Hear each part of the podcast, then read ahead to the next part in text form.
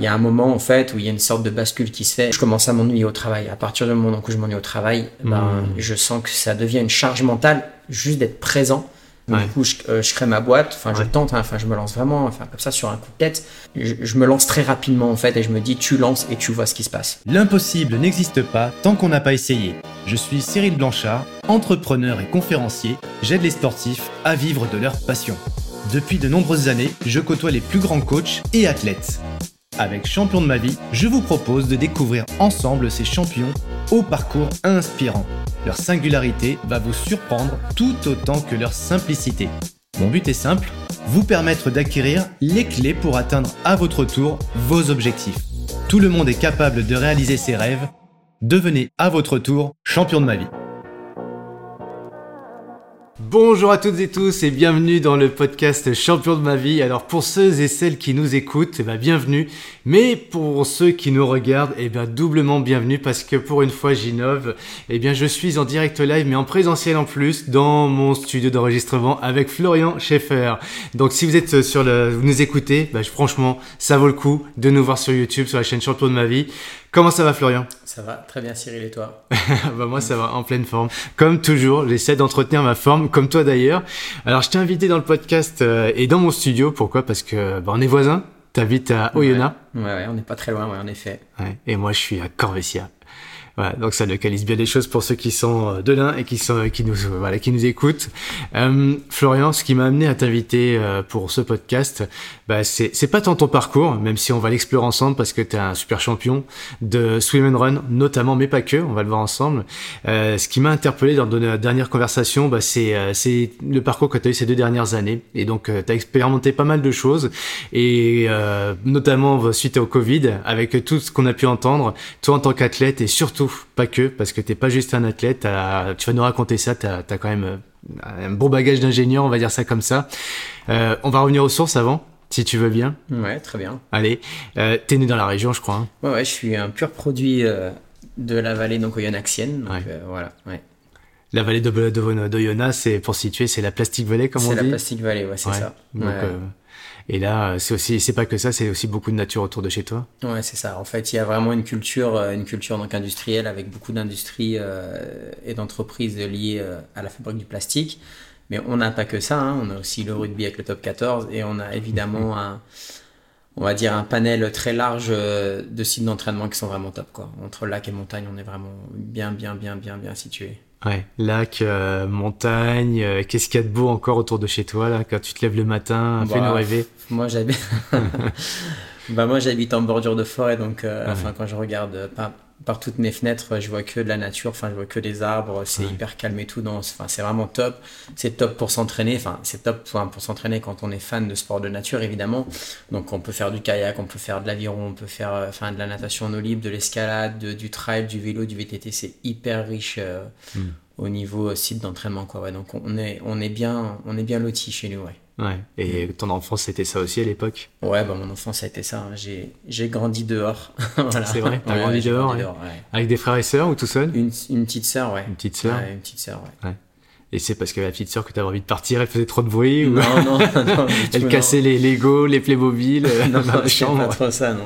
Non. Non, c'est plutôt non. Enfin, j'ai toujours été fan, euh, fan de sport, euh, enfin de sport extérieur, donc euh, fan de sport tout court en fait, Mm. parce que du coup, étant gamin, j'ai fait, j'ai, enfin, j'ai fait du sport co. Enfin, j'étais tout le temps dehors, quoi. Donc Mm. du foot, du basket. Euh, du roller, du VTT, enfin j'étais tout le temps, tout le temps dehors quoi. Donc euh, voilà. Ouais. C'est ce qui nous rapproche toi et moi, c'est qu'on a eu cette, cette enfance euh, pleine, pleine nature, même si moi c'était pas dans la même région. Ouais. Et donc t'as touché à tous les sports. Ouais, ouais, enfin à tous les sports, j'ai fait, euh, j'ai fait des sports en club. Après, j'ai fait des sports euh, hors club où là, ouais, un- ah, j'ai été un peu touche à tout. Hein. J'ai joué euh, un peu au tennis avec les copains, enfin au tennis de table, VTT, sport co évidemment, enfin voilà quoi. Puis après, j'ai, pratiqué en club assez rapidement euh, avec la natation à partir de 6 ans.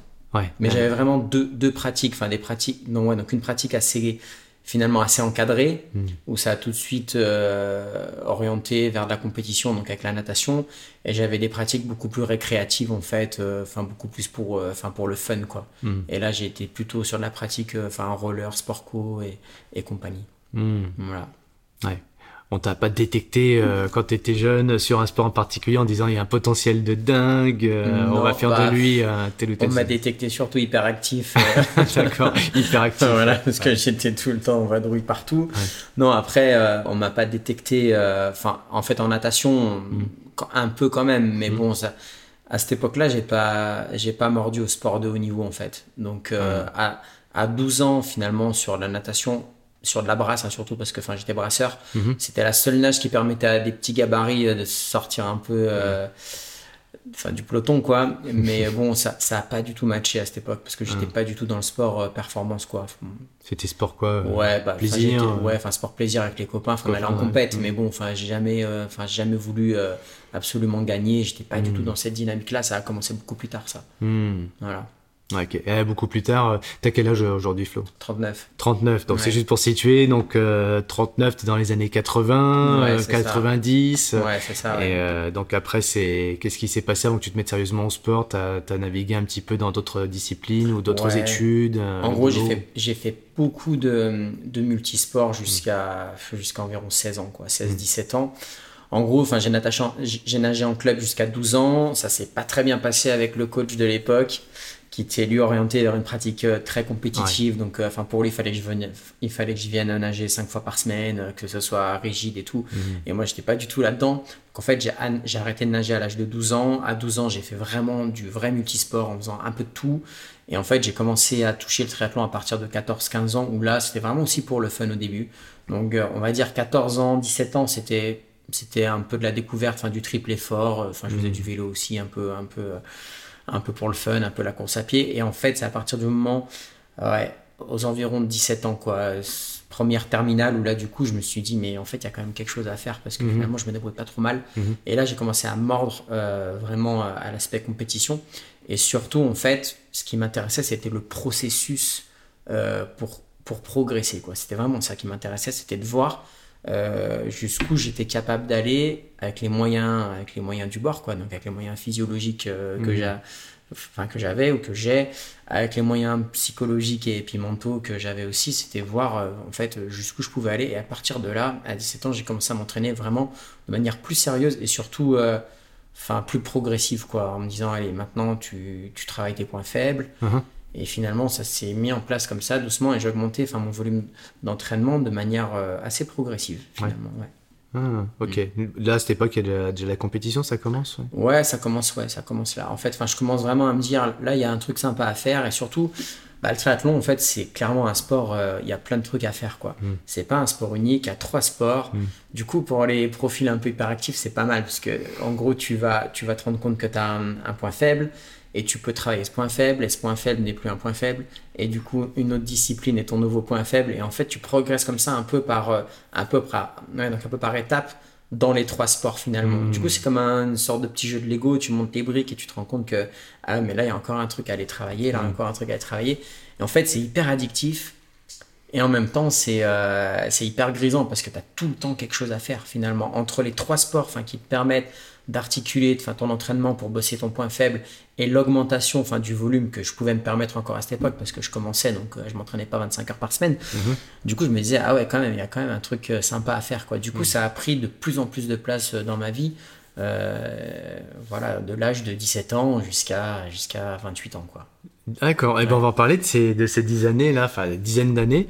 Euh, en parallèle de, de, ce, de ce sport, il y, a, il y a une activité pro, il y a euh, des études. Euh, Comment tu vois à cette époque-là, quand tu as 17 ans, le- cette activité sportive, c'est une à part entière ou tu dis non, non, faut rester les pieds sur terre, Ouais, faut que je fasse des études? En fait, j'ai toujours eu peur de me lancer sur une carrière professionnelle. Hmm. Parce qu'en fait, j'avais, j'avais peur de ne pas avoir le bagage théorique euh, derrière pour pouvoir assumer euh, dans ma vie future, Hmm. on va dire, un, un job qui soit un job euh, intéressant. Quoi. Donc, euh, je, je me suis entraîné beaucoup, mais néanmoins, j'ai fait un cursus donc, à la fac. Mhm. Euh, donc, euh, ça, ça aboutit sur un master quand même.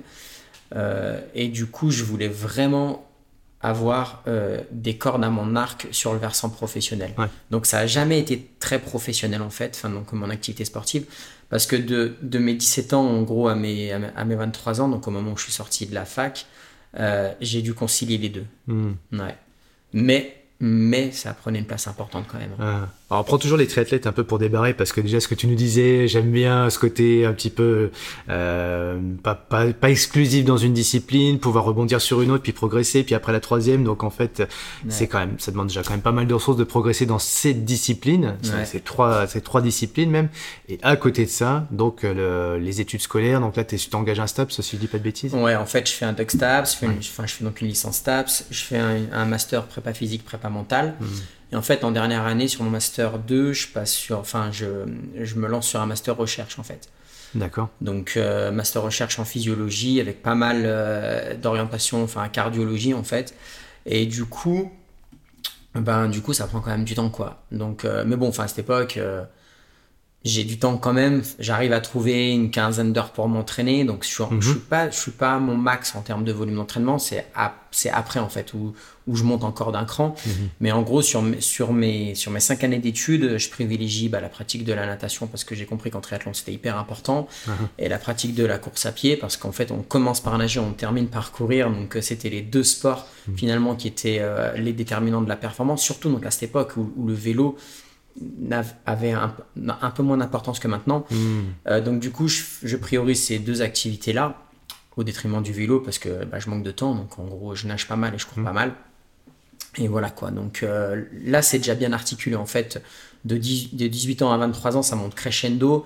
À 23 ans, ça commence à ressembler à un truc euh, quand même sympa. Ouais, alors pour euh, justement poser un petit peu le, le décor auprès de nos auditeurs le, qui connaissent pas forcément ta discipline, euh, t'as la t'es un niveau national. euh, bon, on va y venir hein, parce que toi ta discipline Ouais. reine après c'est plus on est en train de le comprendre que c'est plus la nage et, et la course à pied, donc ce qui Ouais. nous amènera au swim and run où t'as un niveau international. Euh, et et il y a pas si longtemps que ça tu l'avais encore, donc on en parlera tout à l'heure. Donc voilà, mesdames et messieurs, donc euh, chers amis, nous avons en face, j'ai en face de moi quand même un des athlètes les plus aboutis dans, dans le swim and run, donc ceux qui ont entendu parler de l'Otilo Swim Run ou de ces épreuves-là, et ben on va parler avec euh, avec toi, donc Florian. Mais en attendant, euh, pour comprendre un peu ce qui t'a amené là, donc le triathlon, c'est au niveau à cette époque-là, t'es au niveau comment ça se passe là, t'es Alors, tu, tu cette jauges comment? Donc à cette époque-là, je fais quelques grands prix des deux Ouais. en fait. Euh, je fais le championnat de France de duathlon qui, se- qui, se- qui se déroule plutôt bien parce que je fais troisième euh, donc espoir. Donc là, je me dis quand même bon, il y a quand même moyen de faire quelque chose. Euh, là, je me dis, il y a quand même un, un truc pas mal joué, tu vois, sur, sur du 400 mètres nagé, je nage moins de 4,30. Euh, sur du 10 bornes, ça vaut 32,50, 32,30. Donc, c'est, c'est, c'est un niveau de performance qui me permet quand même de jouer devant sur quelques tri régionaux, de faire quelques courses euh, donc hors stade et qui, qui se passent bien et tout ça. Donc euh, voilà, là, enfin, j'en suis là à ce moment-là. Sauf que bah, le vélo reste, euh, Mhm. On va dire, mon, mon gros point faible. quoi. Ouais. Donc c'est à partir de mes 23 ans, finalement, je- j'arrête mes études. Je rentre chez moi donc à Oyonnax, je travaille à mi-temps. euh, T'avais pas fait ton STAPS euh, dans la région, non? J'ai fait parti, mon STAPS à Lyon, ouais. t'es parti sur Lyon. Ouais, ouais, j'ai fait mon STAPS à Lyon, donc en fait, bah, je rentre, enfin, j'étais pas très loin. hein. Ouais. Mais je rentre chez moi et du coup, c'est à, partir de là en fait où euh, je démarche euh, bah, la mairie donc de Yona pour avoir un, un emploi du temps aménagé. Mhm. Et du coup, j'arrive en fait à travailler mi-temps Ouais. et, euh, et à pouvoir m'entraîner beaucoup plus. Donc là, en fait, le volume enfin, d'entraînement supplémentaire qui me manque, je le mets sur le vélo. Mhm. Donc c'est à partir de là en fait où je deviens un peu plus polyvalent. Mais tu, tu fais que- qu'est-ce qu'on te propose comme boulot là? Mais en gros, je suis maître nageur. donc T'es maître nageur à la piscine, ouais, ouais. Ouais. Donc, euh, bon, sur le versant professionnel, ça me fait pas ultra rêver, mais finalement, c'est un, un- un super compromis parce Mhm. que euh, en charge mentale, enfin, donc au niveau pro, il n'y a pas Mhm. grand chose. Ouais. Je viens au travail, je repars, enfin, quand je rentre à la maison, enfin, le soir, je suis tranquille. J'ai du temps pour m'entraîner. Je m'entraîne maintenant euh, plutôt 20 heures, 20, 22 heures. Mhm, Je monte mhm. à, à 25 heures ou 30 heures sur des semaines, Ouais. un peu de charge ou de stage. Ouais. Et là, franchement, ça va pas mal. Et c'est en fait à ce moment-là où en vélo, je viens, je viens en fait euh, amener, enfin, mon vélo quasiment à mon, ouais, donc à mon niveau Ouais. des deux autres disciplines. Donc c'est à ce Ah moment-là oui. en fait où je, où je suis le plus polyvalent, quoi. Voilà. Donc là, on va dire que le gros aboutissement de ça, c'est que du coup, je participe au championnat du monde 70.3. Ouais. Euh, enfin donc je me qualifie pour ma première épreuve donc euh, je vais donc à Rapperswil en Suisse. J'y vais mm. donc avec un copain un peu c'est lui qui me dit bah viens on y va on tente une qualif. Et à ce moment-là enfin je pense pas du tout que ça va le faire quoi. Et du coup bah, je gagne mon groupe d'âge. Mm-hmm. et sur les championnats du monde du coup qui suivent je gagne mon groupe d'âge aussi quoi. Mm. donc là en fait je me dis putain quand même c'est quand même cool parce que bah, je m'y attendais vraiment pas du tout. Et j'arrive à ce moment-là où vraiment enfin mes perfs sont hyper homogènes dans les trois disciplines même si en vélo j'ai quand même des grosses carences sur le plat parce que parce que j'ai pas un gabarit de rouleur. Enfin, je fais 62 kilos, donc c'est un peu dur d'aller rivaliser avec les rouleurs. D'ailleurs, oui, tu fais donc 62 kilos et tu mesures euh, Un 72, un 73. Ouais, ok. Donc euh, bon, ça fait quand même euh, du, petit gabarit, quoi. Ça fait un peu, un peu arbalète. Et du coup, sur les, sur les profils roulants en vélo, c'est un peu tendu quand même. Hmm. Donc, je me rends quand même compte que sur le triathlon, ça peut faire, mais ça peut faire soit sur, soit sur des épreuves avec drafting où le vélo, euh, du coup, euh, est un peu moins sollicitant, enfin, entre guillemets, enfin, par rapport aux autres. Hein. Euh, et sur les formats très pentus, quoi. Sauf que des formats très pentus, bah, il n'y en a pas, enfin, il y en a pas la folie. des courses avec drafting, bah, il y a les grands prix. Moi, je suis sur Oyonnax, enfin, c'est pas super simple. Mmh. Donc, c'est pas super simple. Donc, au final, ben, je, je passe 2-3 années comme ça et je crée ma boîte. Du coup. Alors, ouais, on va y venir, c'est super intéressant parce que du coup, toi, as, bon, tu, tu, tu, mets quand même ta discipline au cœur de ta vie, hein, parce que le, métier, comme tu as dit, est un peu alimentaire. Euh, mais qu'est-ce qui te fait à un moment donné, à quel moment dans ta vie, est-ce que c'est avant, est-ce que c'est là, ou est-ce que ça vient vraiment plus tard cette révélation de dire l'entrepreneuriat, avoir un petit peu ta propre autonomie, ton entreprise, être propre patron, te verser ton propre salaire, c'est ton, ton état d'esprit se construit comment par rapport à ça? Bah en fait, j'ai l'impression qu'il se, en fait, ouais j'ai l'impression qu'il se construit pas vraiment. Et, que c'est en moi enfin depuis le départ. Je me rends très bien compte que dans des dans hmm. des entreprises euh, un peu importantes dans la fonction publique finalement j'ai pas du tout le profil. Je suis un hyper indépendant je suis un hyper euh, anticonformiste on va dire. Euh, du coup je sais que ma place elle sera enfin elle va pas rester là quoi. Donc je sais que j'ai un tempérament où il va falloir que je sois hyper indépendant que je travaille avec des personnes avec qui j'ai envie de travailler, absolument. Donc, bah, l'entrepreneuriat, je l'ai dans la tête depuis assez longtemps. Ah. Sauf que, voilà, entre le moment où tu l'as dans la tête et le moment où tu crées vraiment, il se passe du hmm. temps. Je pense que j'avais pas la maturité euh, avant.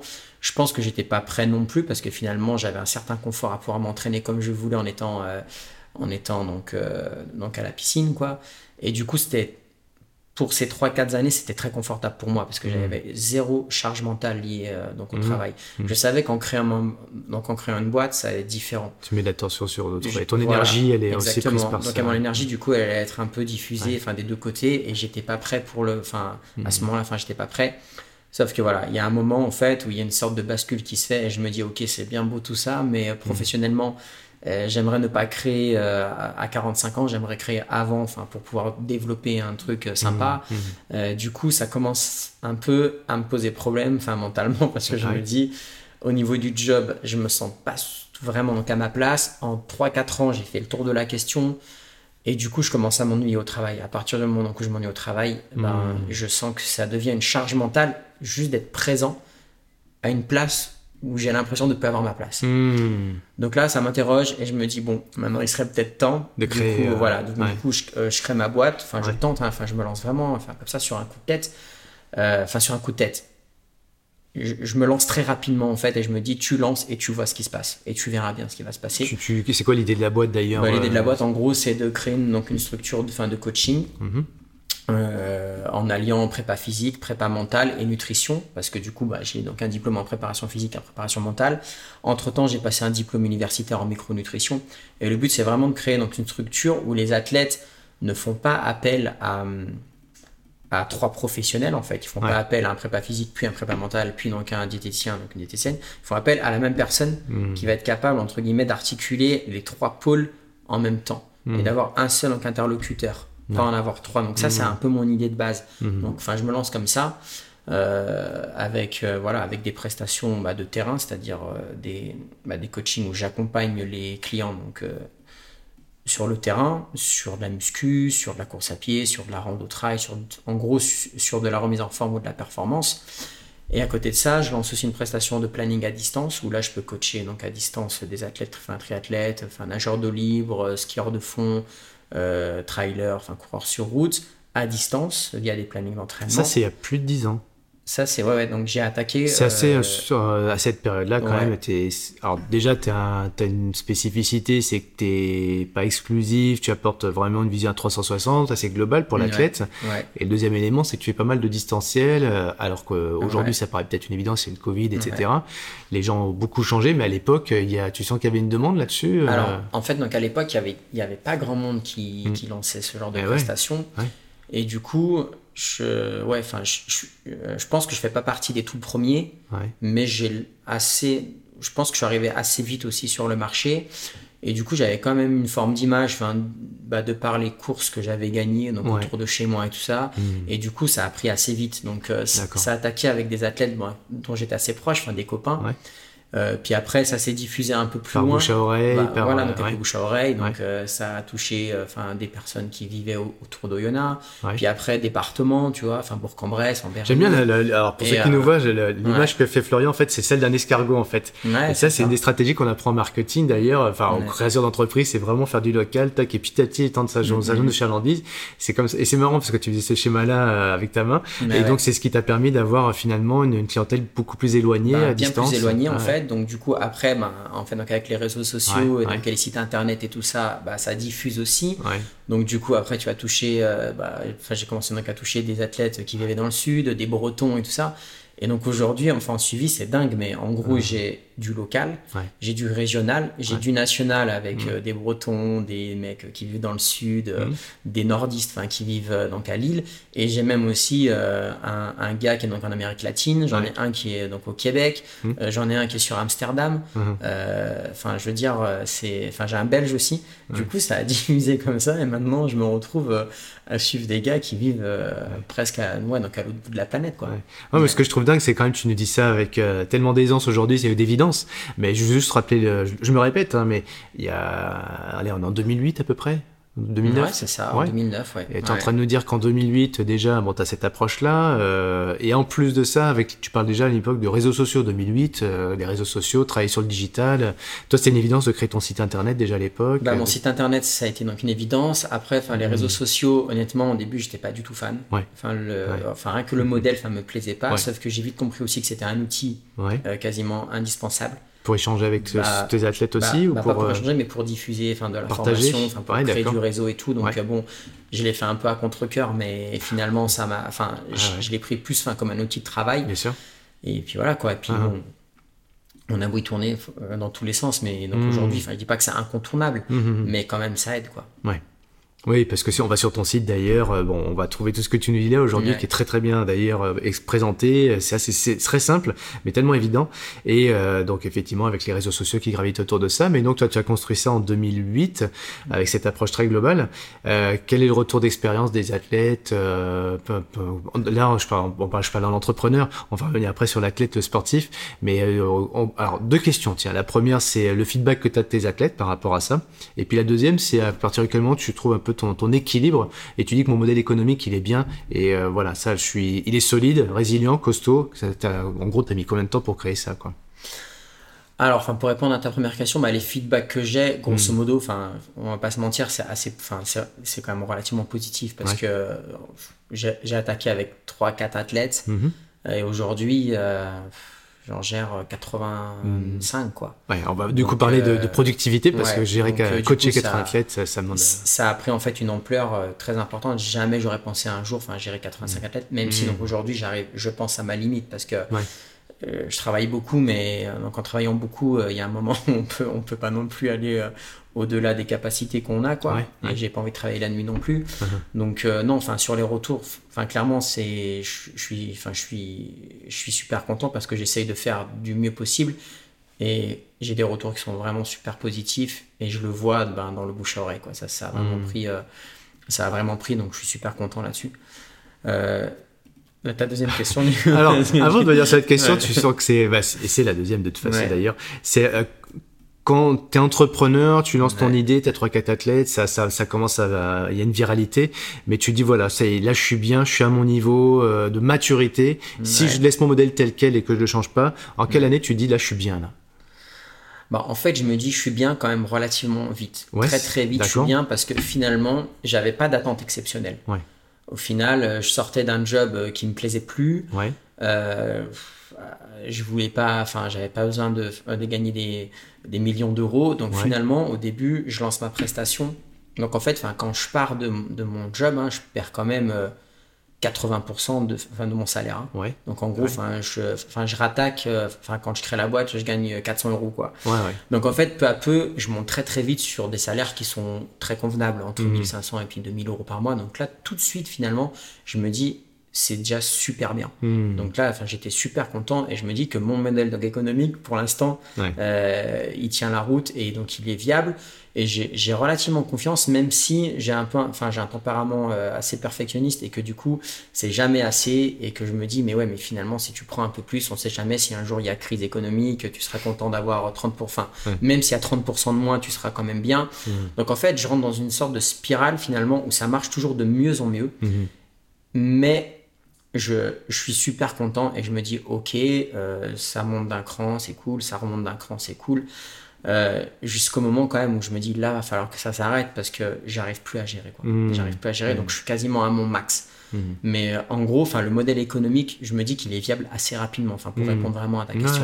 voilà. Ok. Bon, on a le sentiment aussi qu'à la base, il a, t'as pas une vie avec des grosses dépenses. Enfin, en tout cas, t'as pas des ambitions qui, qui te mettent une pression sur euh, justement cette capacité à faire rentrer très vite du chiffre d'affaires et d'en faire rentrer beaucoup. Quoi, t'as, as un équilibre. Là aujourd'hui, enfin, peut-être pas aujourd'hui, mais pour toi, et sans rentrer dans, dans, les détails de ton activité aussi, elle, elle tu, tu, dis où ça s'arrête. Hein, aussi le, secret euh, de la de, de Florent c'est euh, ton entreprise s'appelle comment? Rappelle-nous. Elle s'appelle euh, Schaeffer Coaching. C'est Schaeffer Coaching.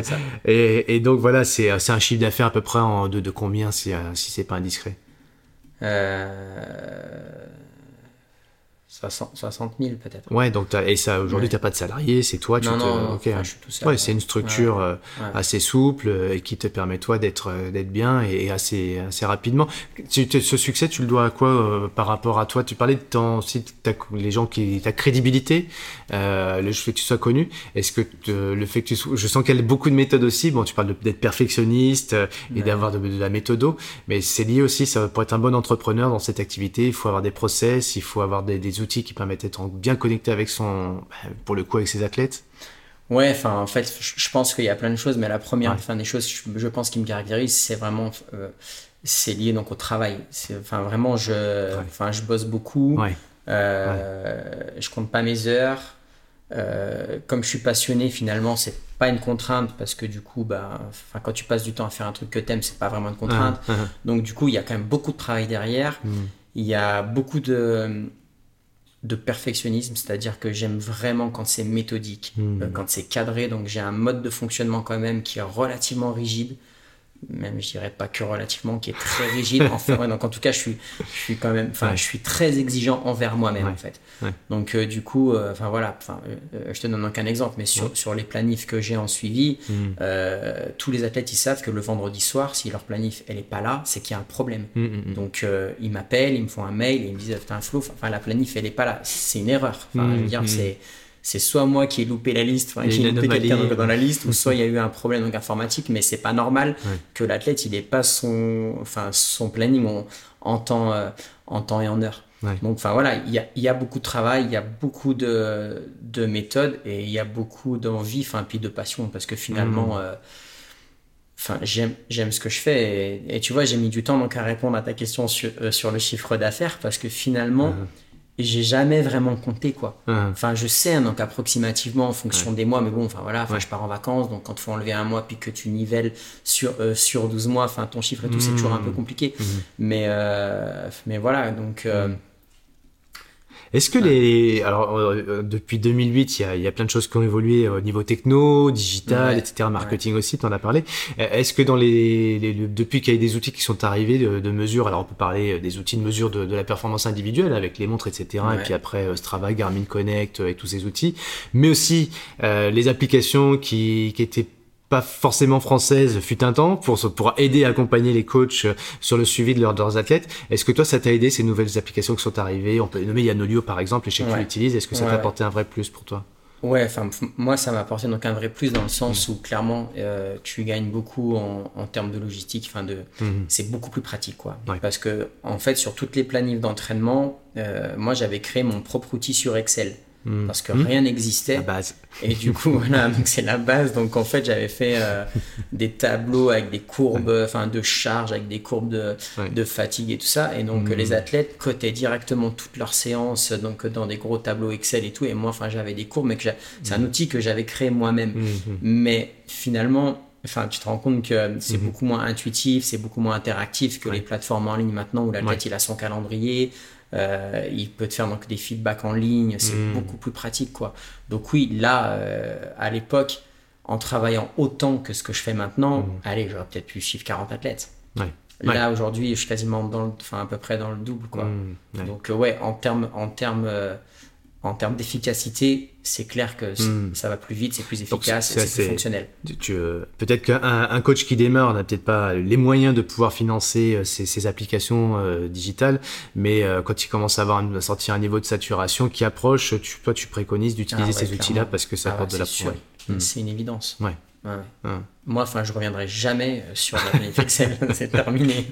Même si c'est compliqué de passer de son tableur Excel à, une nouvelle application. Mais bon, avec le temps, dans le rétroviseur, tu te dis ah non, mais c'est un vrai gars. Et moi, j'ai attendu que quelqu'un crée un truc comme ça, parce qu'en fait, à la base, euh, je me suis toujours dit, au moment où j'ai créé mes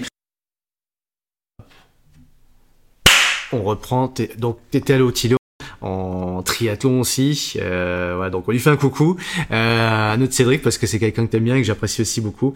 Euh, et puis tu as cette approche aussi, je pense à lui, parce que vous avez tous les deux cette approche assez globale de la performance qui est pas juste centrée sur l'entraînement.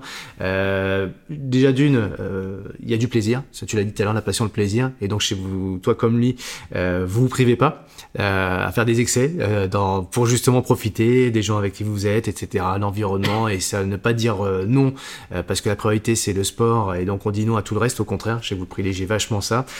donc le plaisir, mais à côté de ça, il y a une approche en nutrition, sur le sommeil, donc l'entraînement aussi, puis tu parlais du mental. Donc toi, tu as une approche très globale, c'est ça que je trouve euh, aussi intéressant qui fait que peut-être, est-ce que c'est pour toi une, c'est une question d'ailleurs, est-ce que c'est un des éléments qui explique ta, durabilité, euh, puisque tu as parlé de 15 ans quand même dans l'excellence, dans, le très, dans, dans, très haute performance. Qu'est-ce qui est nouveau justement pour toi, euh, bah, cette, ce côté structurant, fondateur quand on veut faire de la durée dans le sport et des sports très exigeants d'ailleurs? Moi, je pense que la fondation de base, c'est vraiment aimer ça. Enfin, moi, je suis passionné. Hmm. Vraiment, j'adore m'entraîner et au final, je, me rends compte que ce qui me tient enfin, depuis des années, c'est j'adore être dehors, j'adore bah, mettre mon corps donc, à l'épreuve.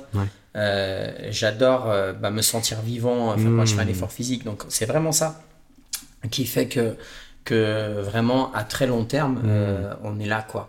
Et, donc encore aujourd'hui où là, enfin j'ai fait le choix de mettre un peu, enfin ouais, donc de mettre entre parenthèses ma carrière euh, sportive. Donc mmh. du coup j'ai, bah, euh, pour la première année depuis 20 ans, là j'ai pas d'objectif quoi cette mmh. année. Je vais aller faire deux trois courses en eau libre vraiment pour le fun, mais mais c'est tout. Et malgré ça, je me rends compte que je m'entraîne encore euh, une fois, voire euh, deux fois par jour. Mmh. Parce qu'en fait, mmh. j'adore m'entraîner.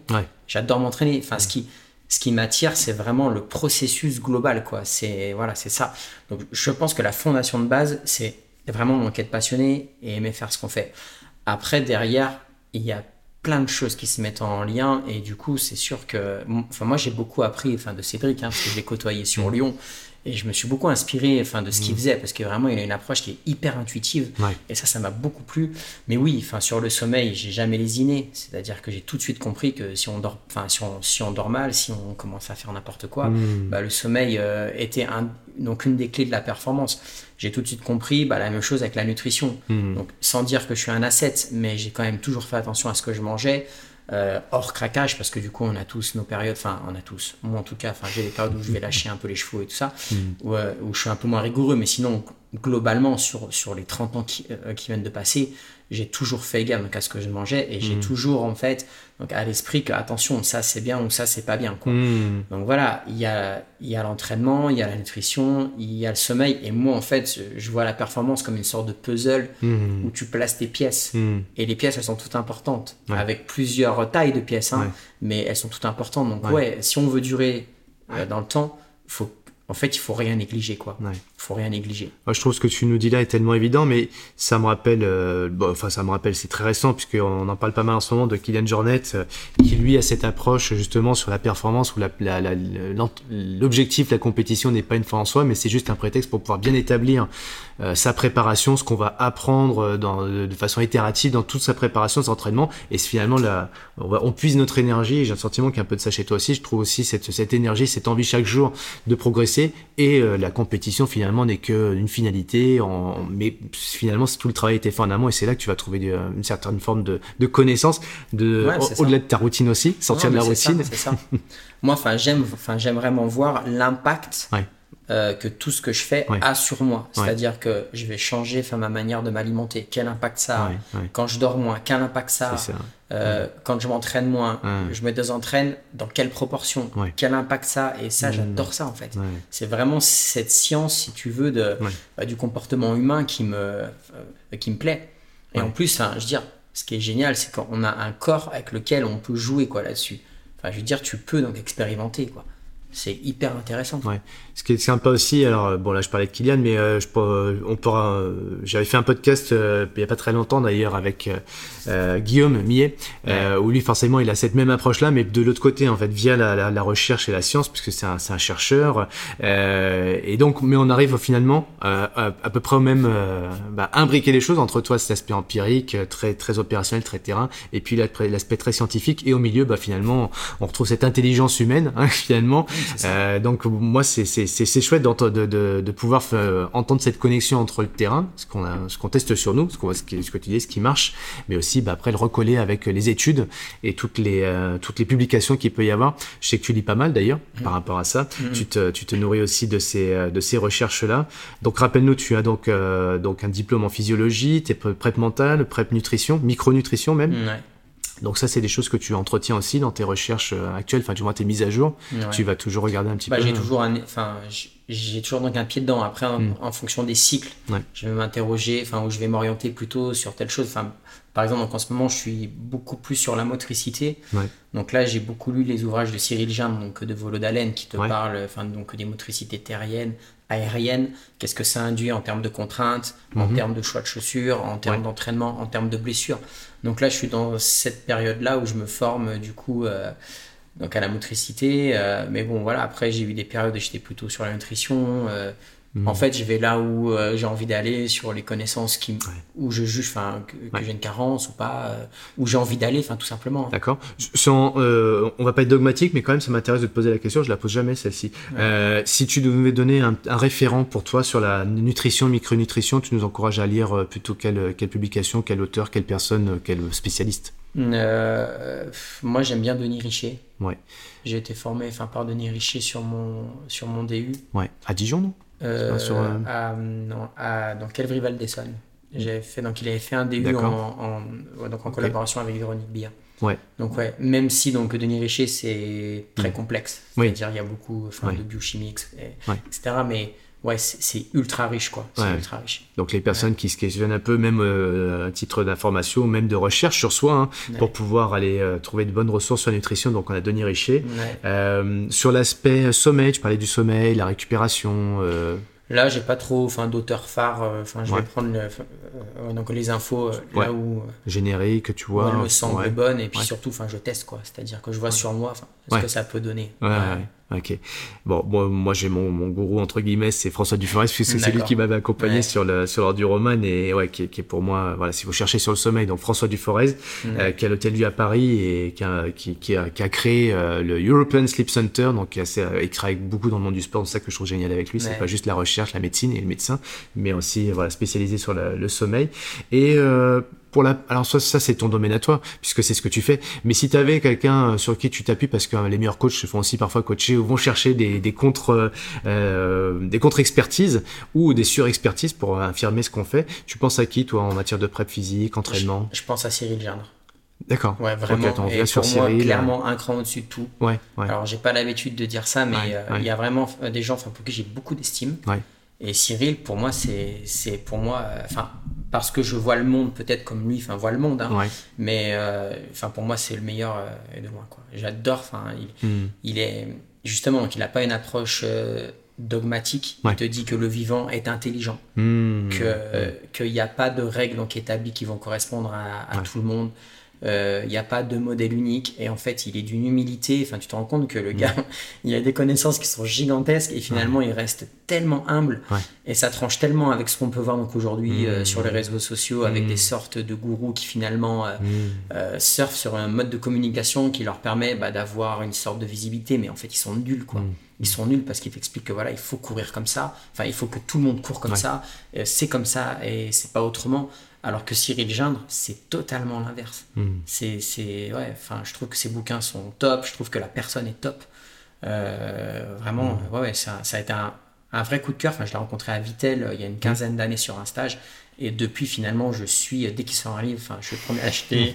Il sort donc une formation en ligne, enfin, je m'inscris et je paye la formation en ligne et je, je me forme là-dessus. Ah, Très intéressant Ouais. d'ailleurs en tant que coach que tu Ouais. es et entrepreneur, t'investis aussi sur toi, tu Ah te, ouais, tu Non, te bah, tu bah, fais les sur ça, enfin, formations. je- sur Hmm. ça, je lésine pas parce que, surtout hein, donc avec des auteurs comme ça, où finalement tu sais qu'il y a une plus-value euh, Hmm. directe. Donc à partir du moment où, en fait, où tu l'écoutes, Ouais. tu fais là, je viens de monter d'un cran, quoi, parce qu'il y a une vraie Ouais. plus-value. Ouais. Et ouais, ouais, enfin, clairement, là-dessus. euh. C'est- super d'entendre ça parce que c'est vrai qu'une fois qu'on est coach ou peu importe le- les, les termes qu'on emploie dessus, on accompagne, etc., on a un petit peu tendance, peut-être aussi dans dans- dans- dans d'autres métiers d'accompagnement, hein, sur la santé en plus, bah c'est bon, j'ai acquis, j'ai ma clientèle, je peux m'endormir là-dessus et c'est ce que tu nous enseignes quand même, c'est que c'est quand même rassurant en plus, c'est de savoir que le coach lui-même se nourrit des expériences des autres, s'enrichit, se forme et investit sur lui en tant qu'entrepreneur, mais pas Mm. que euh, tout simplement pour se tenir à la carte et se tenir à jour. Après, enfin, moi, donc à la base, je le Ouais. fais déjà pour moi. Ouais. Parce que je suis hyper curieux et Ouais. du coup, enfin, je le fais pour moi. Ouais. Euh, après, évidemment, dans, bah, dans,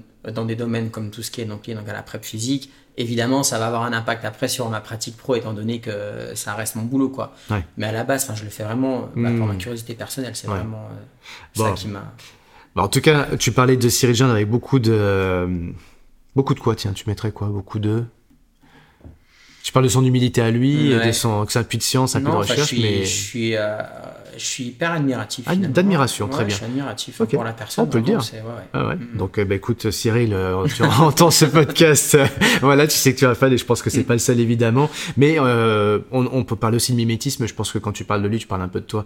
Donc, et moi, c'est ce que je ressens avec toi, c'est que bah, justement, je vais pas re- reparaphraser ce que tu viens de dire sur Cyril, mais je pense que, chers auditeurs, je me permets de dire face à toi, Florian aussi. Donc, ton humilité, c'est ce qui m'a séduit aussi, et c'est ce qui m'a donné envie de, de partager avec vous, chers auditeurs. Donc, justement, ce, ce parcours euh, et aussi euh, cette inspiration, et euh, notamment aussi, bon, aider quelque part les coachs par rapport à ta vision de ce métier-là aussi, qui est, qui est un métier parfois un peu décrié parce que oui, on entend tout dans les coachs et coachs, machin, il y a les bons, les moins bons, etc. Mais comme dans tout finalement, bah là, je sais qu'en face de moi, j'en ai un bon, donc j'en profite pour Je voir. pas, je me permets.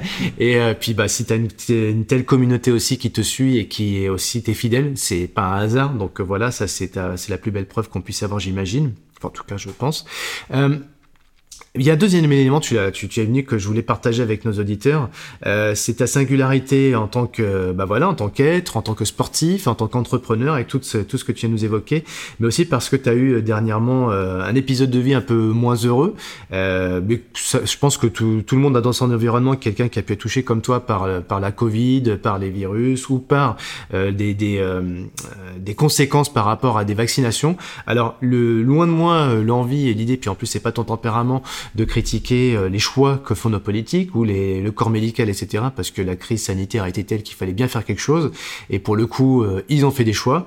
Euh, maintenant, ce qu'il faut, ce qu'on peut se dire, c'est ramener euh, aussi chacun à son niveau les conséquences de ces événements. Alors, soit on en fait quelque chose de, tu parlais de dogmatisme, soit on en fait quelque chose de très générique, normatif, mais la nature nous enseigne qu'on est tous différents et qu'on rajoute tous différemment par rapport à des, des stress, quels qu'ils soient dans la vie. Donc, il y a eu le Covid. Euh, le Covid, les gens euh, ont traversé cette période-là chacun à leur façon. Certains ça leur a fait du bien, d'autres ça fait beaucoup de mal. Euh, et puis après, il y a eu l'épisode de vaccination. Certains ça leur a fait du bien, d'autres ça leur a fait beaucoup de mal. Euh, et puis bah il y a la vie avec euh, voilà la vie avec ses surprises bonnes ou moins bonnes. Toi, as eu, tu peux nous raconter un petit peu ce qui t'est arrivé? Parce que justement, ce qui m'intéresse, c'est pas tant ce qui t'est arrivé, mais c'est la façon dont toi t'as vécu tout ça. Et tout comme on sait que tu, tu es quelqu'un de curieux, tu vas chercher vraiment le plus loin que tu puisses trouver les réponses à tes questions que tu te poses et par rapport à ce que tu dis aussi, je m'analyse moi, je m'étudie, je suis mon propre labo dans le sport, en tant qu'entrepreneur, en tant que coach, mais aussi parfois en tant que euh, patient, euh, atteint d'un virus. Voilà, donc raconte-nous un petit peu euh, l'élément déclencheur, euh, qu'est-ce qui se passe, et puis on va prendre ça avec beaucoup de discernement. Mais chers auditeurs, voilà, je pense qu'il y a des choses à, à, écouter par rapport à ce parcours de, de Florian. Ouais, bah, en fait, enfin en gros, enfin pour résumer, c'est que dans ma vie tout va bien. Ouais, ça... tout va super bien, ça roule vraiment. Je suis hyper en forme. J'ai un dossier, j'ai un dossier médical vierge, donc enfin, enfin quasi vierge. Hein. Euh, voilà. Et du coup, je me fais vacciner et je tombe en enfer, quoi. Et c'est l'enfer pour moi. Parce Alors, au premier ou au deuxième vaccin bah, Les deux. Enfin, en fait, au premier, si tu veux, je fais pas le lien tout de suite parce que je suis en pleine charge d'entraînement. Donc, je me fais vacciner. Je me trouve fatigué derrière, mais je me dis, putain, avec ce que tu te mets dans la gueule, en gros, euh, je pense tout de suite en fait au surentraînement, même si je me dis c'est quand même bizarre parce que des charges comme ça, je suis habitué. C'est ce que tout le monde te dirait d'ailleurs. Voilà, euh, bah, vu l'extérieur, t'en fais trop. Quoi, voilà. Hmm. Puis bon, donc à la deuxième dose, là je comprends très peu de temps après parce que du coup je fais ma deuxième dose. Euh, je suis fatigué 15 jours, 3 semaines, mais normalement, enfin, je sors d'un cycle de fatigue au bout de 2-3 semaines. Enfin, tu sors du cycle de hmm. fatigue en temps normal. Et là, non. Là, je sens que je suis totalement épuisé. Moi, je me retrouve avec des névralgies dentaires. Euh, avec des maux de tête. Enfin, j'ai jamais eu ça de ma vie. Hmm. Et là, je me dis, là, il y a un problème. Alors, les symptômes, c'est bon, de la fatigue, tu dors moins bien. Tu... Extrêmement fatigué. La nuit, tu dors pas tu... Je, dors beaucoup moins bien, donc j'ai un sommeil qui n'est plus du tout réparateur. D'accord. Euh, ouais, bon voilà, euh, j'ai des, des, névralgies dentaires, donc j'ai mal donc, euh, enfin, dans les dents. Donc dans mâchoire, c'est. Ouais, bah dans les dents. Dans les dents, dans les dents. Je vais voir donc, un, un, ami qui est, qui est dentiste, qui me prend d'urgence et tout, et qui il me dit Mais Flo, t'as rien quoi. Y a rien. je lui dis Mais non, c'est pas possible, j'ai rien, j'ai jamais eu mal comme ça aux dents, donc voilà. Ok. Euh, dans l'entraînement, évidemment, très gros problème, parce que bon, enfin, sans, euh, pour donner des chiffres, mais par exemple, quand je me mangeais une séance au seuil, donc en course à pied, je courais à 18 km/h. Hmm. Donc à 18 km/h, je ventilais, parce que hmm. voilà, j'étais au hmm. seuil. Et là, je me retrouve à ventiler de la même manière en courant à 13. Donc, si tu veux. respiratoire. Bah oui, euh, donc respiratoire, c'est-à-dire que je me mets à avoir du mal à, trouver mon air, quoi. Je me dis, mais putain, enfin, tu ventiles comme ça, normalement, t'es à 18. Tu es sur des séances qui sont très dures. Mm. Là, tu es en footing. Donc là, je commence à me dire, là, il y a un problème. Donc là, il y, y a, un problème. Euh, du coup, c'est bon, un mois et demi après, je me fais Rotilo donc euh, avec Lucas. Donc durant la course, je lui dis écoute, maintenant il va falloir qu'on gère, enfin assez rapidement, au bout d'une heure et demie, au bout d'une heure même, je lui dis écoute, euh, j'ai un problème. Hmm. Si on veut arriver au bout sans que je reste dans l'eau, euh, il va falloir qu'on gère la course euh, à ma main, moi, parce que je sens que je suis pas dans mon état normal, ça ne va pas. Hmm. On court à 12, je suis en hyperventilation, j'ai pas de force. Donc euh, voilà, il me dit ok, de toute façon on n'a pas le choix, on s'adapte. Hmm. Donc là, je, me dis qu'il commençait à avoir vraiment un problème. Et en fait, bah, les examens qui suivent, parce que du coup, peu à peu, je développe aussi des douleurs euh, au cœur, hmm. des douleurs euh, qui ressemblent donc à des douleurs type donc infarctus. Hein, J'ai le cœur qui me serre, j'ai mal dans la joue gauche, j'ai mal, enfin j'ai des démangeaisons, enfin dans le bras gauche et tout ça. Hmm. Donc en gros, deux fois donc en urgence à l'hôpital, donc je suis emmené par les ambulances. Euh, voilà, pour en revenir. Enfin, pour et on détecte pas spécialement. Donc, en fait, après, on, part sur des, sur des examens bien plus poussés. Donc, je fais une scintigraphie cardiaque, une scintigraphie pulmonaire. Euh, et en fait, dernier examen, je fais une coronarographie. Donc, tu vois, enfin, tu sais, c'est le truc quand même euh, où on te passe une sonde, enfin, dans la, dans la veine radiale, là, et on remonte au cœur. Et la, corona, et la coronarographie, en fait, elle, elle, elle aboutit au fait que j'ai des microthromboses finalement, donc au niveau cardiaque. Donc en hmm. fait, j'ai une atteinte de la microcirculation du sang. Ouais. Donc en gros, qui se traduit avec bah, des... qui se traduit en fait par euh, un cœur qui n'est pas assez irrigué en sang et qui fait que du coup j'ai mal au cœur, et qui fait que je ventile euh, à 13 km/h alors que normalement je devrais pas du tout, et qui fait que je suis autant fatigué et qui fait que je suis au bout du rouleau quoi. C'est concrètement, c'est ça, ça circule pas bien, le sang il coagule. Bah, en fait, j'ai un, un, sang qui est, qui est visqueux quoi. Le sang est visqueux, il n'est pas assez liquide. C'est pas assez liquide en fait, pour te donner. Donc ça pompe quand tu as la machine qui Exactement. Pompe. Donc en gros, j'ai un déficit en mm. fait. Euh, j'ai un débit cardiaque qui n'est pas assez important. Mhm. Euh, et en fait, bah, pour te donner donc une idée, normalement j'ai un taux d'hématocrite à 40-41%. Mhm. Voilà.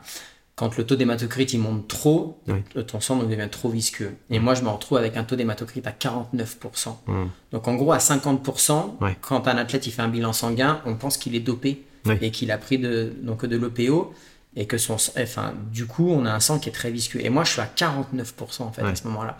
Donc j'ai un sang qui est visqueux. Et d'ailleurs c'est c'est pas enfin c'est dingue mais quand je fais mon bilan sanguin au mois de septembre je fais, je fais donc un premier un premier bilan un premier bilan sanguin parce que du coup enfin je me dis que j'ai vraiment un problème l'infirmière qui me pompe le sang elle me dit mais mais votre sang on dirait de la confiture hmm. donc du coup ouf hmm. Donc ouais, là, enfin, franchement, je prends une grosse cartouche. on est en septembre 2021 ou 2022 On est en septembre 2021. 21, ok. Donc là, enfin, je vais, on va dire, euh, de pire en pire, enfin, dans mon état, en fait, ça s'empire hmm. entre, entre juillet, donc je me fais vacciner, jusqu'au mois de, au mois de décembre, j'arrive euh, au sommet, quoi. Au sommet, là, enfin, au sommet, au, fond du trou plutôt, on va dire avec, euh, avec douleur thoracique, avec fatigue extrême, avec dépression, avec sommeil. tu, tu, sens vraiment, tu te sens déprimé. Ah bah, ah bah, je sens que je suis déprimé. Enfin, je sens que j'ai un, un, gros problème. Ouais. Alors que c'est pas ton tempérament, quoi. Ça doit être assez étonnant de. Non, bah, normalement, je suis plutôt d'un, enfin, d'un naturel. Euh, je sais pas si on peut dire jovial, mais quand je suis en confiance avec les gens, si je suis même optimiste, quoi. Ah, c'est des connards. Euh, très optimiste, c'est-à-dire qu'à chaque fois qu'il m'arrive une tuile, enfin, dans ma vie, je me dis bon, c'est pas grave, ça, ça c'est peut-être un signe que je dois construire quelque chose pour répondre à ça et en faire un tremplin. Donc, tu vois, j'ai hmm. plutôt, euh, on va dire, euh, une, ouais, donc un mental qui va s'adapter, qui va essayer de, hmm. de, passer le step, quoi. Et là, du coup, je suis pas du tout là-dedans. Là, en fait, je m'enfonce dans, dans ma galère. Mais parce qu'en fait, j'ai tellement plus d'énergie je suis tellement au bout du rouleau que voilà. Et puis c'est surtout enfin j'ai peur de crever enfin on va pas se mentir. Ah, ah, ah tu ressens cette peur ah, bah de, passer de l'autre côté quoi. Ah ben oui le cœur qui est quand en pleine nuit enfin tu te lèves que tu as mal au cœur que tu as la joue gauche euh, qui est engourdie avec le bras gauche. En plus bon enfin voilà je sais ce que c'est qu'un peu la cardiologie parce que c'est un peu ça a été une partie enfin de mes mmh. études. Et je me dis à ce moment-là non mais attends tu as les symptômes d'un infarctus quand ouais, même. bien sûr donc, euh, c'est pas un infarctus, c'est pas non plus. Bah, en tout cas, c'est pas donc un infarctus. Péricardie, tout ce genre de choses qui d'inflammation du cœur, c'est le sang qui. Ouais, ben Mais bon, Et on explique infarctus, ça arrive de manière subite. Donc en fait, je me dis peut-être que je vais faire un infarctus. Tu vois, donc là, si tu veux, c'est méga stress. Mais bon, enfin, faut pas oublier qu'à ce moment-là, j'ai mon gamin. Euh, qui a un an, qui dort dans la chambre d'à côté. Donc là, vraiment, j'emmène pas large. Et pour la hmm. première fois de toute ma vie, j'emmène pas large. Donc là, ça a été le, les pires moments de ma vie, en fait. Ah les pires moments de ma vie. Ouais. Bah, euh, d'ailleurs, moi, pour te suivre un peu sur les réseaux, je vois à l'époque d'ailleurs des, des, communications qui sont assez, pas virulentes, mais très positionnées. Ça, ça te ressemble pas vraiment. Donc, tu parlais de déprime, dépression. Ah donc, on, en vient à voir des, des postures euh, ou des positions. Ah bah, euh, à ce moment-là, enfin, je deviens, enfin, je deviens, je deviens, comment dire, enfin, pas insoumis, mais je, j'ai, enfin, je, je tolère pas, enfin, ce qui s'est passé, même si le premier fautif c'est moi. Hein. Enfin, parce que Maintenant, quand j'y repense, finalement, j'ai fait preuve, euh, comment dire, d'un certain ego euh, qui aurait, enfin, qui aurait jamais dû se, enfin, ça aurait jamais dû se produire comme ça. Mhm. Je suis quelqu'un qui normalement, voilà, enfin, j'ai pas un ego démesuré. Je réfléchis, je prends toutes les infos, mhm. je compare tout le temps. Et là, pour ce vaccin, finalement, mhm. je voulais aller en Suède pour être sûr d'y aller. Je me suis dit, je, je vais me faire donc euh, enfin je vais me faire piquer quoi alors qu'au fond de moi enfin je savais qu'il fallait pas que j'y aille Sauf qu'en fait, je fais preuve, ouais, enfin, je pense, je pense que je fais preuve d'un peu de. Comment on peut dire? Un peu trop sûr de moi, tu vois, un mmh. peu une forme d'invulnérabilité. Tu vois, je suis super en forme, il m'est jamais rien arrivé, le vaccin ne fera rien. Et je suis parti là-dedans. Mais par contre, tu le fais. C'est contre ton. Bah, tes, pas tes idées, quoi, en oui, fait. Oui, en fait, donc à la base, si tu veux.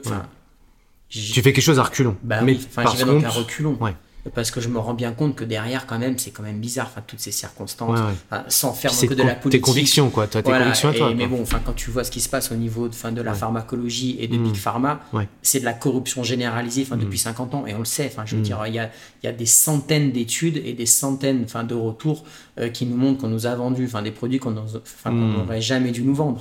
Et ça c'est une sorte fin, de cycle. Et du coup ça enfin je le sais. Sauf que moi à ce moment-là je me sens pas vulnérable. Je me dis un Covid hmm. me fait rien ou me hmm. fera rien. Donc un vaccin, non plus. Me fera Même si je suis contre. Et tu vois, je, mais voilà, enfin, je me dis hmm. juste, euh, enfin, tu le fais pour aller en Suède et tu vas faire ton épreuve. Sauf que là, je tombe, je tombe, enfin, bah, de la Tour Eiffel parce que clairement, je suis touché de plein fouet, alors que je m'y attendais pas. Et je me dis en fait, à la base, je t'aurais jamais dû le faire. Et là, enfin, je me rends compte que j'ai fait la connerie de ma vie, quoi. Parce que même si maintenant, deux ans après, enfin, un peu moins donc de deux ans après, je pense que j'ai récupéré toutes mes facultés parce que j'ai été traité, enfin j'ai pris mmh. les médocs et, compagnie et j'ai été très bien entouré à ce moment-là euh, par des par des professionnels qui m'ont écouté. Alors ça, j'aurais euh, passé un tout petit peu de temps là-dessus parce qu'en fait, vu, vu, comme ça, on a l'impression qu'à côté de chez toi, tu es allé voir des personnes et qui t'ont aidé. Mais euh, bon, vous avez compris que Florian, c'est quelqu'un qui va chercher, qui va chercher loin. je pense que tu as dû passer quelques nuits à, à, regarder sur Internet et pas que, ou, ou, sur YouTube ou que sais-je, pour aller trouver plein, plein, plein de ressources. Qu'est-ce qui fait à un moment donné que tu te dis, voilà, je pense qu'il y a un truc là, il y a une personne qui raconte quelque chose qui m'interpelle et tu fais des connexions. Après, tu es au fond, tu es en descente 2021. Là, t'es dépression. Excuse-moi des termes, Ouais, mais c'est un peu ouais. fort, mais c'est une situation sûr, que tu me décris. Hein. T'es au fond du trou. Ouais. Et euh, qu'est-ce qui t'en fait sortir Les rencontres, les tilts, les déclics, etc. Bah, en fait, ça commence déjà avant, parce qu'à partir du moment Ouais. où je me sens déjà un peu moins bien, je commence donc à m'interroger et me dire peut-être que, que ce truc-là n'est pas bon pour moi, Mhm. et j'ai fait une connerie. Euh, parce que je pense qu'intuitivement, je comprends assez vite qu'il y a un problème. Ouais. Donc du coup, dès le mois de juillet, en vrai, Ouais. je suis déjà, sur sens- les publications enfin, médicales, Ah oui. je suis déjà, enfin, je crée un compte Twitter, je vais m'abonner euh, au biochimiste qui a dit que, Ouais. donc au médecin qui a toujours dit qu'attention, on est quand même sur des Mmh. catégories de, enfin, de vaccins qui sont tout nouveaux. Ouais. On nous dit qu'on euh, que du recul, mais c'est pas vrai. Et du coup, à partir de là, si tu veux, déjà, je commence à me connecter donc avec des gens, Mmh. enfin en tout cas à écouter ce qu'ils disent. Ouais, tu, tu te mets en alerteur. euh, Bah pour déjà, voir- je ouais. me dis maintenant, s'il y a des choses qui sortent, parce que Mm. je, je pense que je suis concerné, il va falloir que je sois euh, donc à l'affût de, des bonnes informations. Mhm. Et en fait, à ce moment-là, je tombe sur le profil euh, de Jean-François Lesgarde, qui est un biochimiste euh, qui vit dans le sud de la France et qui a écrit un super article euh, dans France Soir. Donc, euh, enfin, France Soir, évidemment, donc à ce moment-là, jugé complotiste, tu Bien vois, sûr. parce qu'évidemment, ce sont les seuls qui disent qu'il y a peut-être un problème aussi. Et en fait, je lis son article, donc c'est c'est très typé, enfin, c'est c'est de la biochimie quand même. hein. Mhm. Donc heureusement, j'ai été formé et je comprends à peu près Ouais. ce qu'il veut dire. Et je le contacte en fait, et je lui envoie un, un message, un, un mail, un peu comme donc une bouteille à la mer, en me disant Mhm. Putain, si ce mec-là il me répond et que je peux rentrer en contact avec lui, j'aurais peut-être des infos hyper intéressantes. Et il s'avère que je lui envoie un mail et 20 minutes après, en fait, il m'appelle. il m'appelle et il me dit, ben, Florian, il me dit oui, enfin tout ça finalement, Ouais. euh, ben, moi je le sais. Et je suis pas le seul donc à le savoir. On sait que ça va avoir donc un effet, enfin on sait que ça a un effet thrombogène. Mhm. On Qu'est-ce que tu appelles thrombogène? Enfin, bah, Pour moi gros- déjà, parce que je gros, suis Enfin, pas. thrombogène, euh, Ouais. c'est que ça va induire des, euh, des thromboses, donc Ouais. des sortes de caillots sanguins qui vont Ouais. faire que bah, ça peut boucher euh, soit une artère, soit une veine, soit Ce qui amène potentiellement bah, à ce quoi? Des. ce- qui amène donc à des infarctus du myocarde, ce qui Ouais. amène à des embolies pulmonaires, ce qui amène donc à des AVC. Donc, et lui, en fait, il sait tout ça. Parce que ouais, ça, ça peut euh, dans le cerveau, ça crée Bah, un AVC, en- bah dans oui, le cœur, c'est un bah, cardiaque, voilà. infarctus. Voilà, Euh. Qu'est-ce qu'on a Les Et donc, poumons, bah, donc embolie pulmonaire. embolie pulmonaire. Voilà. Ah. Donc, si tu veux, lui, en fait, il sait ça. Et Ouais. lui, donc, il a déjà des premières informations et des retours qui lui montrent que ça y est, ça commence. On est en été. Donc, Ouais. à partir de là, il me dit, voilà, prends tel protocole. Donc, il me Mmh. conseille euh, donc, de la, donc, de la vitamine C, donc N-acétylcystéine, enfin, et compagnie. Ouais. Il me propose déjà une sorte de traitement euh, pour, euh, bah, pour Ouais. commencer à essayer de faire du mieux possible, quoi. Vitamine C, Vitamine C, N-acétylcystéine, tu nous euh, dis ce que c'est? quercétine. Bah, C'est un acide aminé, non C'est une protéine, c'est quoi bah, c'est- donc la vitamine C, donc une vitamine, donc une euh, enfin je sais pas exactement parce que du coup j'ai Ouais. pas non plus tout fouillé, Ouais, ouais. mais en gros en fait il me donne euh, plusieurs des compléments, ouais, des- voilà, donc des ouais. compléments donc alimentaires qui peuvent avoir un effet positif. D'accord. Voilà. Et après, des, des prescriptions spécifiques en nutrition, hydratation, Euh, ou bah, du non coup je prends 3-4 compléments alimentaires, ce qui est déjà pas mal. Et, je, et je reste sur ce schéma-là euh, en fait au début quoi. D'accord. Et après, en fait, je tombe dans, une complément, enfin, dans un traitement qui est médicamenteux. Ouais. Parce que du coup, je vois donc, avec mon médecin traitant, qui a été hyper à l'écoute hein, d'ailleurs, D'accord, super sympa, Ouais. euh, et qui lui, il me connaît un petit peu et il me dit aussi, oui, là, il y a un problème, parce que Mm. c'est pas du tout toi. Hmm. Donc, euh, il botte pas en touche. Euh, Il y en a d'autres qui ont botté en touche. Hein, on Ouais, parce que, bon, n'importe Je, quoi. hein. je fais des caricatures, mais Ouais. bon, t'as un problème si, quoi. En gros, tu es le mec qui commence à, enfin, avoir une attitude qu'on Bah, connaît pas, Ouais. euh, t'es dépressif, va voir un psy, quoi. C'est ça. Donc en gros, si tu veux, enfin, j'ai un peu tout eu. J'ai eu le oui, mais t'as eu un enfant il y a 8 mois. Ah, ouais. Ah oui, non, mais ok, Ouais, super. Mais bon, enfin, j'ai eu un enfant, mais il y a 8 mois. Et pendant 8 mois, tout allait bien en fait. Donc c'est pas Tu ça. t'es entraîné comme un fou, t'es Voilà, fatigué, C'est ça, tu t'entraînes trop, trop. t'es fatigué. ton entreprise Euh, t'as trop de C'est ta machin. boîte. J'ai eu aussi, parce que du coup, tu sais, je teste aussi donc en nutrition. J'ai fait un jeûne, un jeûne, donc euh, Ouais. un jeûne hydrique, parce que Ouais. bah, je me suis dit peut-être que ça va me faire du bien. Ouais. Donc c'est ton jeûne hydrique qui te Qui crée te- donc, des douleurs thoraciques. Mmh, donc tu vois, mmh. enfin, je veux dire, c- Mmh. ça va haut quand même, hein, ça va très très loin. hein. Dans la connerie, enfin je veux dire, on Oui. va loin quand même. Et du coup, lui, il me dit non, mais non. Enfin, Objectivement. enfin, connais, il y a un problème. Il y a un problème, donc en fait, il me met sous anticoagulant. Voilà. Donc, Donc, à partir euh, de là, il me dit en fait, on a sur le coup. aspirine et. Ouais, donc aspirine Ouais. et euh, un autre médoc en fait, Ouais. euh, qui permet enfin, de fluidifier le sang. Quoi. Ouais. Donc, à partir de, ouais, donc à partir de là, donc on a sur le coup. Et bizarrement, c'est vrai que quand je prends ça, j'ai moins de douleur thoracique. Mhm. Donc, est-ce que ça a un rôle? Enfin, Je sais pas, mais en tout cas, Mm. est-ce que c'est placebo ou pas? Enfin, Je sais pas, mais Ouais, en tout ouais. cas, ça a un, un- Ouais. un effet positif sur mes Mm. douleurs. Donc voilà, et en fait, ça en, vient fin février 2022, du coup, Mhm. avec la Coro qui nous montre que j'ai bien un problème, quoi. Euh, ouais, février donc 2022. Ouais. Et donc là, après, le- les, les prescriptions sont plus précises. Bah, ou- prescription, donc là, re-anticoagulant, en fait, Ouais, donc on reste là-dessus. avec un vasodilatateur. Donc Ouais. là, ça c'est le cardiologue, un, cardiologue qui est sur Macon qui me demande de prendre ça. Donc du coup, je prends ça et je sens que peu à peu ça va mieux.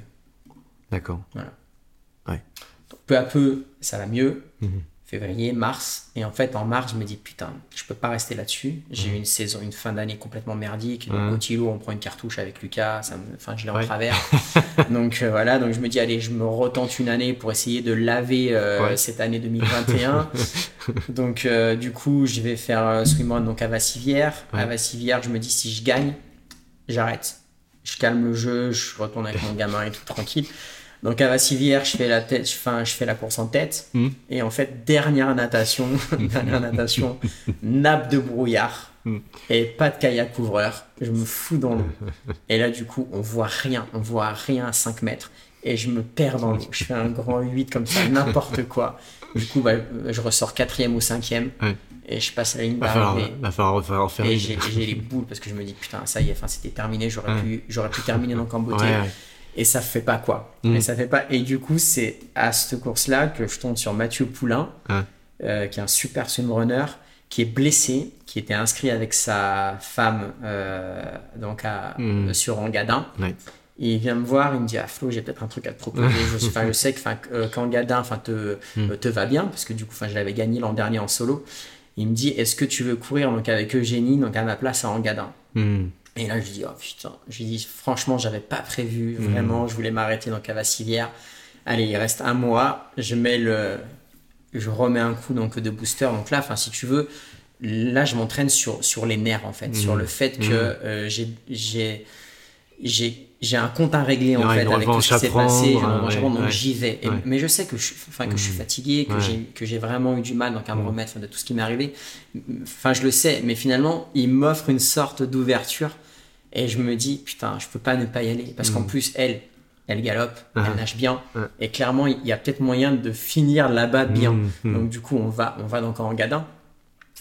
On gagne devant les vice-champions du monde en titre, je crois. Ouais. Et du coup, on fait une super course et tout. Et je termine donc, euh, donc en Gadin. Et je me dis, putain, fait chier quoi. Parce que donc Otilo est pas loin. donc Otilo, c'est un mois et demi après. Ouais. Et en fait, je trouve donc un binôme pour aller donc à Otilo, Guillaume Edman, qui est un, un bon client aussi. Et du coup, euh, voilà, donc on se rencarde et en fait, on y va ensemble. Quoi.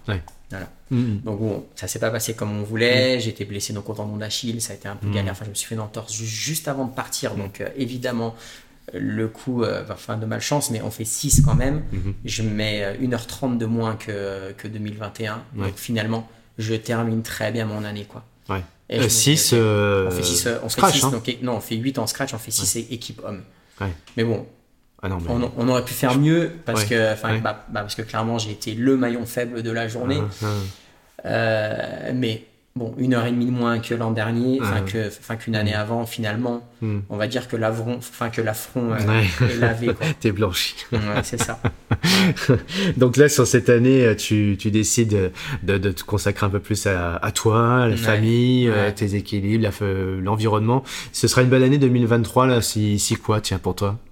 Ouais, franchement, enfin, je, je le sens bien, je suis Ouais. déjà bien, enfin, je suis bien dans ma tête. J'ai eu vraiment peur de la transition parce que bon, j'ai vécu quand même 20 ans de sport euh, Mm. compétition avec Ouais. mon calendrier qui Ouais, était déjà établi, ouais, d'une année sur l'autre. J'étais vraiment à fond dedans, Mm. j'étais ultra motivé, j'avais mes routines. Et là, du coup, je sors de ça et je pensais que j'allais mal le vivre, mais Mm. finalement, non. Enfin, je le vis pas du tout mal parce que j'ai l'impression d'être passé à autre chose. Et là, je suis, dans, enfin, je, suis, euh, je suis dans un mode où j'ai besoin de plus d'apaisement. J'ai Mhm. besoin enfin, de passer du temps avec mon gamin, avec ma femme. J'ai besoin de pas avoir forcément des week-ends prévus euh, 5, 8, euh, 12, 25 semaines avant avec mon calendrier et tout ça. J'ai vraiment besoin de, de sortir du cadre en fait. Et du coup, franchement, ça me fait du bien. Ouais. ouais, Ouais. puis c'est t'es Ouais. toujours un peu out of the box depuis que t'es de dans ton parcours quand même la, la curiosité, la- Ouais, tout sauf la routine. Donc euh, là c'est une nouvelle expérimentation. enfin, c'est autre chose en fait. C'est vraiment donc autre chose. Et euh, ouais, puis je, je, suis vraiment content. Ouais. Je suis vraiment Mm. content. Enfin là, j'ai programmé une épreuve d'eau libre euh, à Monte Cristo en juin. Ouais. J'en ai pas d'autres. Je vais peut-être en faire d'autres, mais vraiment en fait au feeling. Et je bloque Mm. pas des week-ends euh, de compète, enfin d'entraînement, je suis en vadrouille tout le temps et tout quoi. Donc ouais, c'est cool, ouais. Ouais. Ah bah génial. Eh ben super, merci hein, pour tout, euh, pour cette, ce parcours qu'on a, que tu nous as fait vivre. Euh, euh, si on veut te suivre, euh, on fait comment? On va sur Facebook, sur Ben, ouais, Instagram, tout sur ça Facebook, ou- j'ai un ouais. compte pro, Schaeffer Ouais. Coaching, j'ai un compte perso, Florian Schaeffer, j'ai mon site internet schaeffercoaching.com. Ouais, ouais, ouais. Euh, puis voilà. Après, enfin, sur, sur les réseaux sociaux, je suis un peu moins présent. Mhm. J'aime bien un petit peu le, Ouais. enfin, un petit peu donc le là, je suis un peu moins présent, mais je suis quand même présent. Ouais. Mais je cible un peu plus. Je fais un peu moins de politique, on va dire, parce que ça m'a un peu fatigué. Mais euh, ouais, donc voilà. On te- on t'aura peut-être en tant que consultant euh, dans ces prochaines années, non? Euh, T'aimerais bien justement prendre un peu le micro, commenter ou ouais, tu vois ça pourrait, ouais, ouais. Ouais. Après, c'est vrai que je suis plutôt d'un tempérament introverti, donc à la Ah. base, euh, j'étais incapable de prendre la parole devant un public. Ah, Depuis, j'anime des conférences quand même Ouais. sur la, enfin donc sur la sur les, sur tout ce qui est donc lié donc à la technique en natation, Mm. sur la physiologie, sur la course à pied, tout ça. Donc je commence à trouver Mm. un peu mes marques, mais euh, je pense que j'ai des progrès à faire et le et le défi pourrait être intéressant, ouais. Après, Ouais. je verrai euh, où ça va me mener, mais mais pourquoi Ah bah écoute, euh, puisque tu sais que ce podcast s'appelle Champion de ma vie et que derrière Champion de ma vie, euh, il y a une fabrique, hein, on est des sportifs de haut niveau à former les gens à la prise de parole en public. Ouais, ça pourrait être très Donc qui sait, peut-être Ouais. euh, on te retrouvera dans cette champion de ma vie, mais non Bah, pas euh, en, en tant que podcasté, mais peut-être en tant que euh, formé ou peut-être formateur, on va savoir. hein. Voilà, donc bah oui, d'ailleurs je, je profite pour glisser parce qu'on n'a pas de sponsor hein, sur le podcast champion de ma vie, on a notre- notre propre sponsor. Et qu'est-ce qu'on fait? Ben voilà, moi, le, allez, je je le dis rarement, mais je vais le dire tiens aujourd'hui. Euh, en fait, c'est né chien. Pourquoi j'en parle? Parce que très récemment, j'ai vu un reportage sur Stade 2 avec des champions olympiques qui, parlent de la post, euh, la dépression post-olympique. Et euh, bah, ça fait bizarre d'entendre ça, mais quand on gagne, quand on a la gloire, bah, c'est vrai qu'on peut, comme disait Thierry Roland après la victoire des Bleus en 98, on n'a plus qu'à mourir, mon petit Jean-Mimi. Et c'est ce qui se passe un petit peu, c'est la petite mort après la grande victoire, quand on a atteint un summum ou un truc absolument trop trop bien, qu'en fait, bah, derrière, il y a le vide, il y a le néant. Et euh, tu as parlé dépression pour toi par rapport à une période qui a été compliquée, hein, liée à tout ce que tu nous as raconté. Mais dans le sport aussi, on connaît ça, euh, avec la petite mort du sportif, une fin de carrière. Là, t'es t'es sur une transition qui se passe très bien, et on fait tout, on, a- on te souhaite vraiment le meilleur pour la suite. Mais euh, du coup, il y a des sportifs professionnels qui, eux, sont un peu perdus à la fin de leur carrière sportive, et ben, nous, notre, notre vocation, c'est de les aider justement en, en racontant une histoire, racontant leur histoire. Et je suis content d'avoir euh, d'avoir écouté la tienne et de l'avoir transmis euh, à nos, bah voilà, tous les auditeurs du podcast Champion de ma vie. Et euh, si demain, euh, on peut te former sur la prise de parole en public, euh, Ouais. avec Jonathan ou avec tous les autres athlètes bah, qu'on a, voilà, qu'on depuis trois ans, euh, avec qui j'ai plaisir à partager ce projet-là. Et bah, écoute, Florian, tu es, le bienvenu. hein, Merci. et si vous avez des questions sur, sur Champion de ma vie, n'hésitez pas à laisser un commentaire ou à laisser vos questions, on y répondra. Puisque comme vous savez, chez Champion de ma vie, on aime les rencontres, on aime les opportunités. Florian, euh, et ben écoute, une belle année 2023. Merci. Et qu'est-ce qu'on peut te souhaiter à toi et ta, et ta famille? Bah, un peu ce qui se passe actuellement, enfin beaucoup Ouais. de bonheur, euh, on va Mm. dire des, des aventures comme on les vit actuellement. Enfin, je veux dire, Mm. on, est, on est bien, on est dans, on est dans notre euh, monde euh, bien en place et ça nous convient bien. On est bien dans l'un dans et dans les gorges de l'un. C'est ça, exactement. Soyons chauvins.